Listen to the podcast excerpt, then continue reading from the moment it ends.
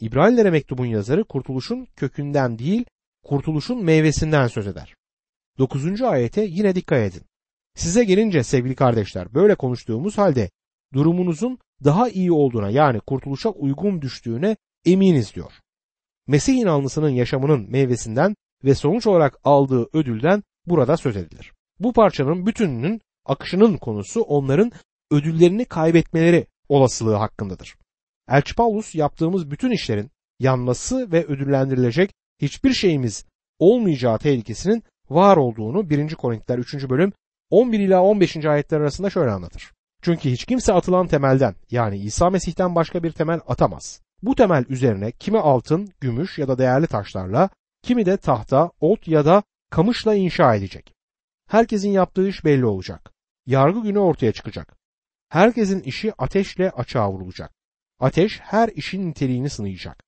Bir kimsenin inşa ettikleri ateşe dayanırsa o kimse ödülünü alacak. Yaptıkları yanarsa zarar edecek. Kendisi kurtulacak ama ateşten geçmiş gibi olacaktır diyor.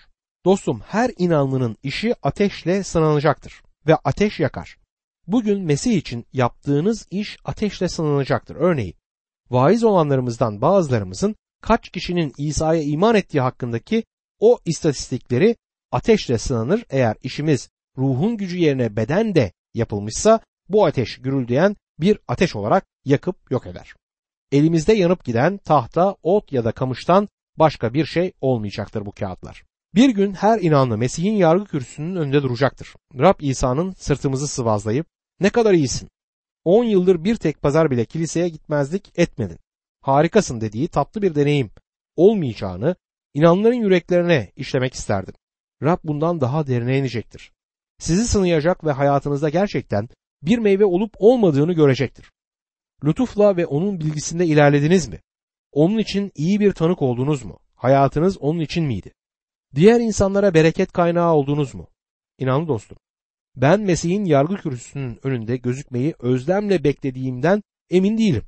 Çünkü orada beni didik didik edecektir. Kurtuluş için yargılanmayacağım ama kurtulmuş olduğumdan ötürü bir ödül alıp almayacağımı göreceğim. Mesih inanlısının yaşamının meyvesinden söz ettiğine burada dikkat etmeliyiz. Üzerine sık sık yağan yağmuru emen ve kimler için işleniyorsa onlara yararlı bitkiler üreten toprağa Tanrı bereketli kılar. Ama dikenli bitki, deve dikeni üreten toprak yararsızdır, lanetlenmeye yakındır, sonu yanmaktır diyor yedi ve sekizinci ayetlerde. Eğer inanlının yaşamı meyve verirse Rab'den bereket alır. Eğer dikenli bitkiler ve deve dikenleri üretirse reddedilir. Elçi Paulus genç bir vaiz olan Titus'a yazdığında işler konusunu ele alır. Titus üçüncü bölüm dört ile altıncı ayetler arasında ama kurtarıcımız Tanrı iyiliğini ve insana olan sevgisini açıkça göstererek bizi kurtardı. Bunu doğrulukla yaptığımız işlerden dolayı değil, kendi merhametiyle, yeniden doğuş yıkamasıyla ve kurtarıcımız İsa Mesih aracılığıyla üzerimize bol bol döktüğü kutsal ruhun yenilenmesiyle yaptı der. Bunu okuyunca Paulus'un iyi işlere pek önem vermediğini düşünmeye yatkınlaşırız ama aynı bölümde sekizinci ayete gittiğimizde Tanrı'ya iman etmiş olanların kendilerini iyi işlere vermeye özen göstermeleri için bu konularda ısrarlı olmanı istiyorum dediğini de görürüz. İyi işlerin kurtuluşla bir alakası yoktur ama kişi iman aracılığıyla Tanrı çocuğu olduğunda işler büyük bir önem kazanabilir. Dostum, eğer bir Mesih inanlısıysanız Mesih inanlı yaşamını yaşamanız önemlidir. Öğrenci olduğum yıllarda psikologlar şimdi uzaklaşmış oldukları bir konuyu tartışıyorlardı. Bu kalıtımın mı, çevrenin mi daha önemli olduğu konusuydu. Dinlediğim psikoloji profesörlerinin yanıtları düşündürücüydü. Doğmadan önce kalıtımın önemli olduğunu ama doğduktan sonra çevrenin büyük bir etkisi olduğunu söylüyorlardı. Şimdi bu düşünceyi şu anki çalışmamıza aktarmaya çalışayım. Yeniden doğmadan önce işlerin bir fonksiyonu yoktur. Çünkü onları Tanrı'nın önüne götüremezsiniz. Onlar kabul edilmeyecektir. Kutsal kitap insanın doğruluğunun Tanrı önünde kirli bezler olduğunu Yaşaya altmış dördüncü bölüm altıncı ayette söyler. Tanrı'nın bir sepet dolusu kirli çamaşırı kabul etmesini bekleyemezsiniz, değil mi? Tanrı günahkarları kabul eder ama onları Mesih'te sahip olduğumuz kurtuluşu temel olarak kabul eder. Mesih'i kurtarıcı olarak kabul ettiğimizde yeniden doğar ve Tanrı çocuğu oluruz. Bu gerçekleştiğinde Petrus'un söylediği gibi şöyle olur. birinci Petrus ikinci bölüm dokuzuncu ayet. Ama siz seçilmiş soy, kralın kahinleri, kutsal ulus, Tanrı'nın öz halkısınız. sizi karanlıktan şaşılası ışığına çağıran Tanrı'nın erdemlerini duyurmak için seçildiniz. Yani kurtulduktan sonra Tanrı tarafından değiştirildiğinizi kanıtlamak için dünyanın önüne iyi işlerinizi getirmeniz gerekir. Bu yüzden Mesih inanlısının bir şeyler göstermesi gerekmektedir. Ve Tanrı'nın yargılayacağı şey işte budur.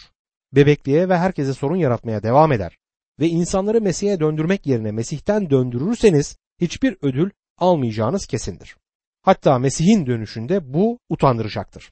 İbraniler altıncı bölüm dördüncü ayete geldiğimizde bizi çalışmamızın merkezine getirir bu ayet. İbraniler altıncı bölüm dört, beş ve altıncı ayetleri okuyayım. Bir kez aydınlatılmış, göksel armağanı tatmış ve kutsal ruha ortak edilmiş, Tanrı sözünün iyiliğini ve gelecek çağın güçlerini tatmış oldukları halde, yoldan sapanları yeniden tövbe edecek duruma getirmeye olanak yoktur. Çünkü onlar Tanrı'nın oğlunu adeta yeniden çarmıha geriyor. Herkesin önünde aşağılıyorlar. Bu ayetler bizi çalışmamızın merkezine getirir. Yoldan sapanları yoldan sapmak olarak anlamamız gerekir. Bu ilginç bir sözdür.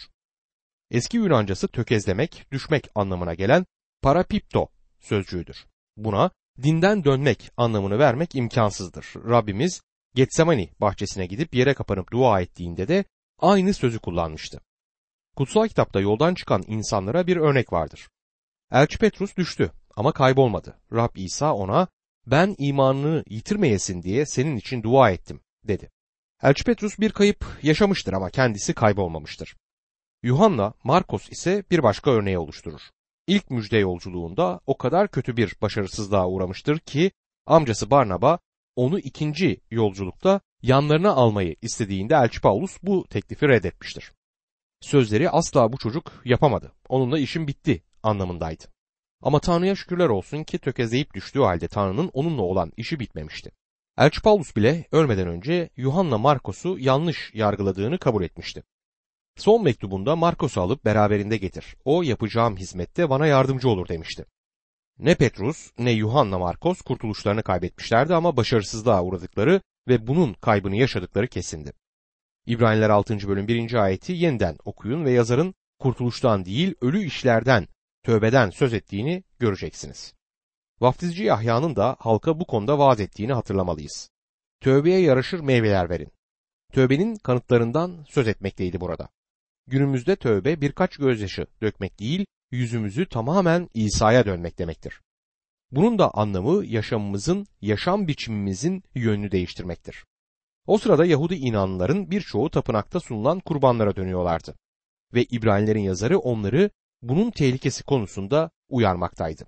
Mesih gelmeden önce her kurban onun bir resmini oluşturmaktaydı ve onun gelişine işaret etmekteydi. Ama Mesih geldikten ve çarmıhta öldükten sonra Tanrı'nın eski antlaşmada buyurduğu şey şimdi günah olmuştur. Bu insanlar tarihte stratejik bir rol oynamışlardır.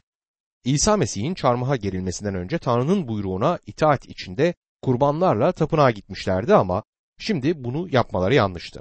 Çünkü İsa Mesih bir kerede ve her zaman için o kurbanı sunmuştu. Bugün kanlı bir kurban sunarsanız Rab İsa'yı yeniden çarmıha germiş olacaksınız. Çünkü bunu yapmakla onun iki bin yıl kadar önce yaptığı işin hiçbir yararı olmadığını, kendi günahlarınızın çaresine bakmak için hala kurban sunmanız gerektiğini söylüyor olacaksınız. Bunun anlamı ise onun kefaretine, ölümüne ve kurtarışına iman etmediğinizdir. Birisinin söylediği gibi, yaşamlarımızla Rab İsa'yı ya taşlandırırız ya da çarmıha gereriz. Bugün ya iman dolu bir yaşam sergileyeceğiz ya da onu yeniden çarmıha gereceğiz. Özellikle kurtulmak için Musa'nın yasasının altına girip yasayı tutmamız gerektiğini düşündüğümüzde yasal bir sisteme dönmemiz ciddi bir sorun oluşturur. Kral James çevirisinin altıncı ayeti nasıl dile getirdiğine dikkat edin. Eğer düşerlerse onları yeniden tövbeye getirmek der bu çeviri. Aslında eğer metinde bile değildir. Yoldan sapanları ya da sonra sapmış olanları kullanılır. Bu mutlak bir şeyi belirtmektedir. Şart bildirmek yerine onu bir tartışma olarak kullanırsanız eğer demenin bir sakıncası bulunmaz. Neden onları yeniden tövbe edecek duruma getirmeye olanak yoktur? Asıl soru bu. Kurtuluşun meyvesinden söz ettiğimizi hatırlayın.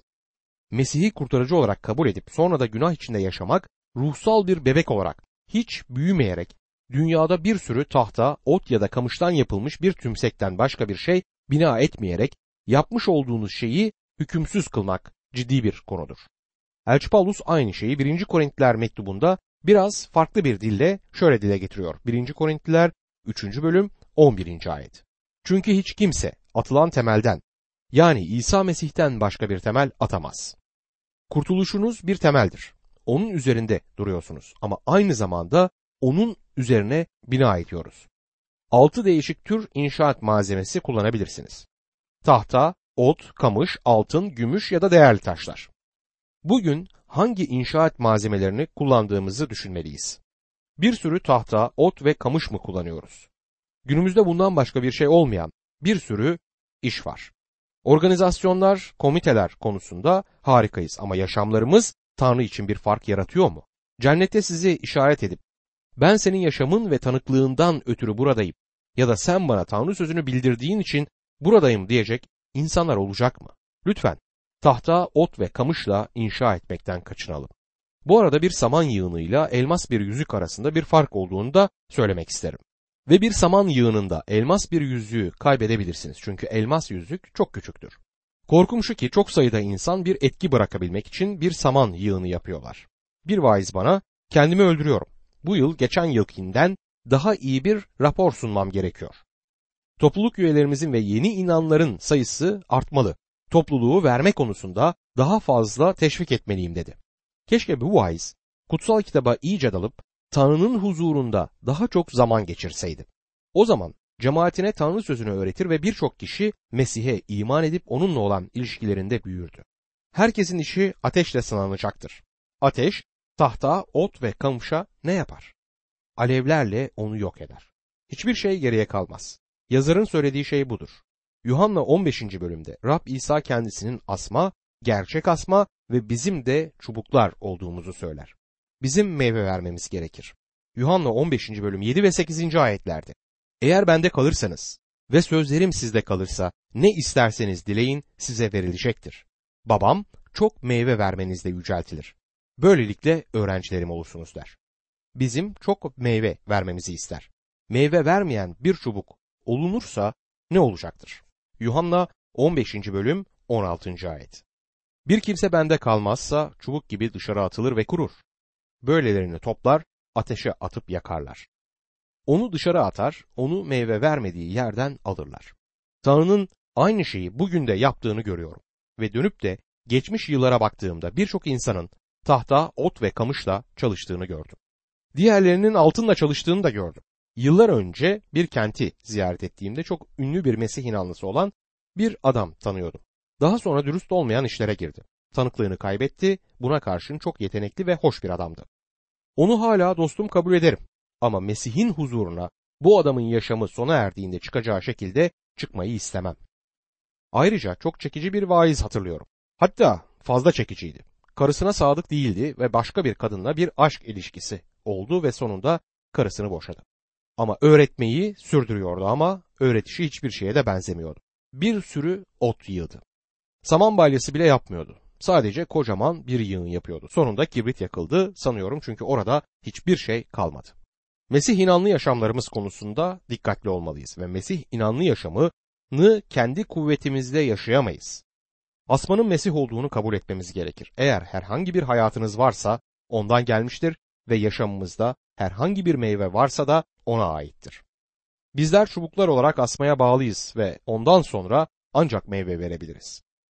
Mesihimiz Yuhanna on beşinci bölüm dördüncü ayette bende kalın ben de sizde kalayım. Çubuk asmada kalmazsa kendiliğinden meyve veremez. Bunun gibi siz de bende kalmazsanız meyve veremezsiniz der. Eğer yoldan saparlarsa ya da yoldan sapanları yeniden tövbe edecek duruma getirmeye olanak yoktur. İstedikleri kadar gözyaşı dökebilirler ama tanıklıklarını kaybetmişlerdir. Örneğin bir vaiz gelip benimle durumu hakkında konuştu. Buradan taşındı ve bir hizmet kurmaya çalıştı ama başaramadı. Bir kadınla bir aşk ilişkisi yaşadı ve tanıklığını kaybetti. Onları yeniden tövbe edecek duruma getirmeye olanak var mıdır? Kurtulmuş olduğundan şüphe etmiyorum ama Tanrı tarafından büyük çapta kullanılabilecek büyük bir adamdır ama kullanılamadı. Çünkü Tanrı'nın oğlunu adeta yeniden çarmıha gerdi.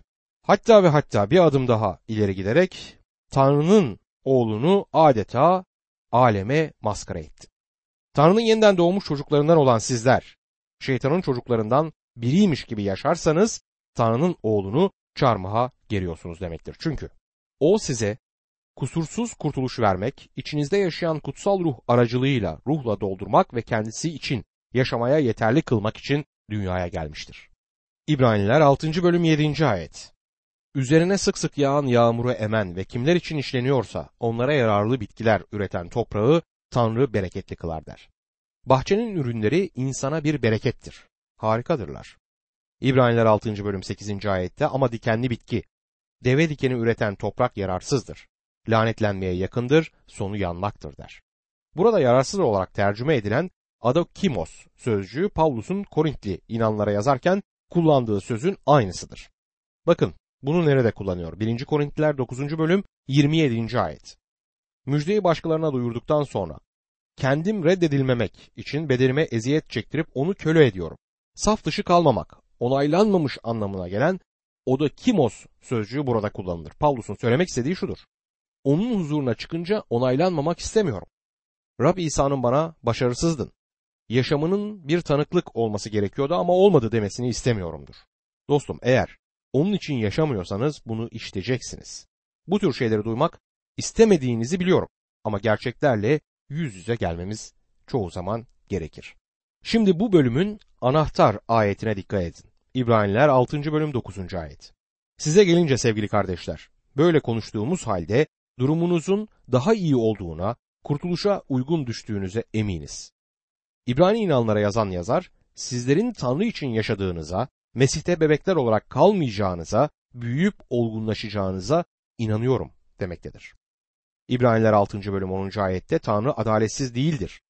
Emeğinizi ve kutsallara hizmet etmiş olarak ve etmeye devam ederek onun adına gösterdiğiniz sevgiyi unutmaz der. Emek ve sevgi hizmeti sizi kurtarmaz ama eğer kurtulduysanız sizi bunlardan ötürü ödüllendirir. İyi işler işin içine işte burada girer. Bunların kurtuluşunuzla ilgisi olmadığı halde inananın yaşamında çok önemli rolleri olduğu kesindir.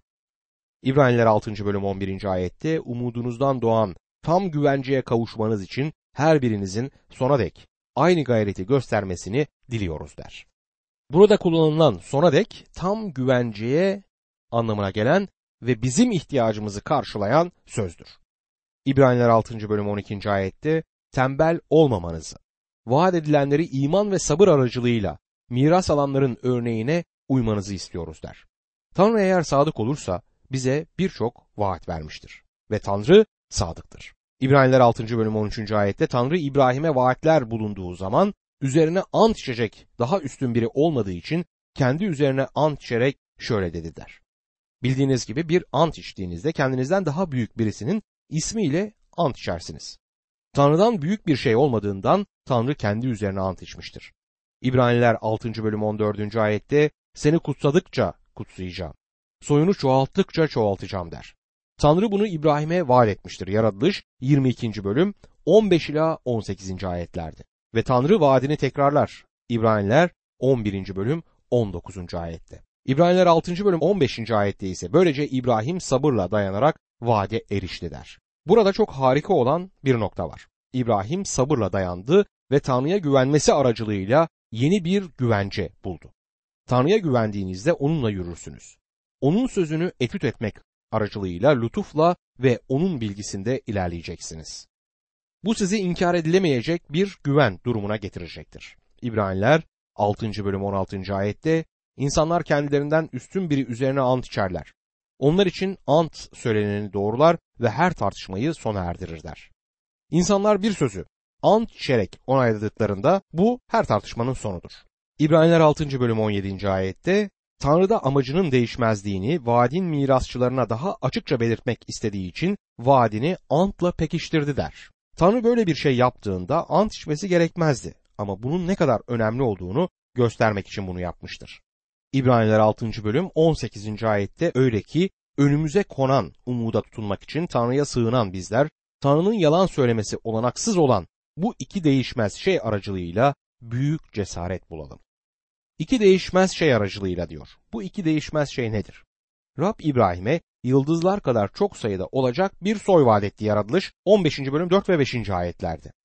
Daha sonra vaadini ant içerek Yaratılış yirmi ikinci bölüm on altı, on yedi ve on sekizinci ayetlerde onayladı. Tanrı değişmez vaat sözünü bir başka değişmez şeyle, yani sözüyle onaylamıştır.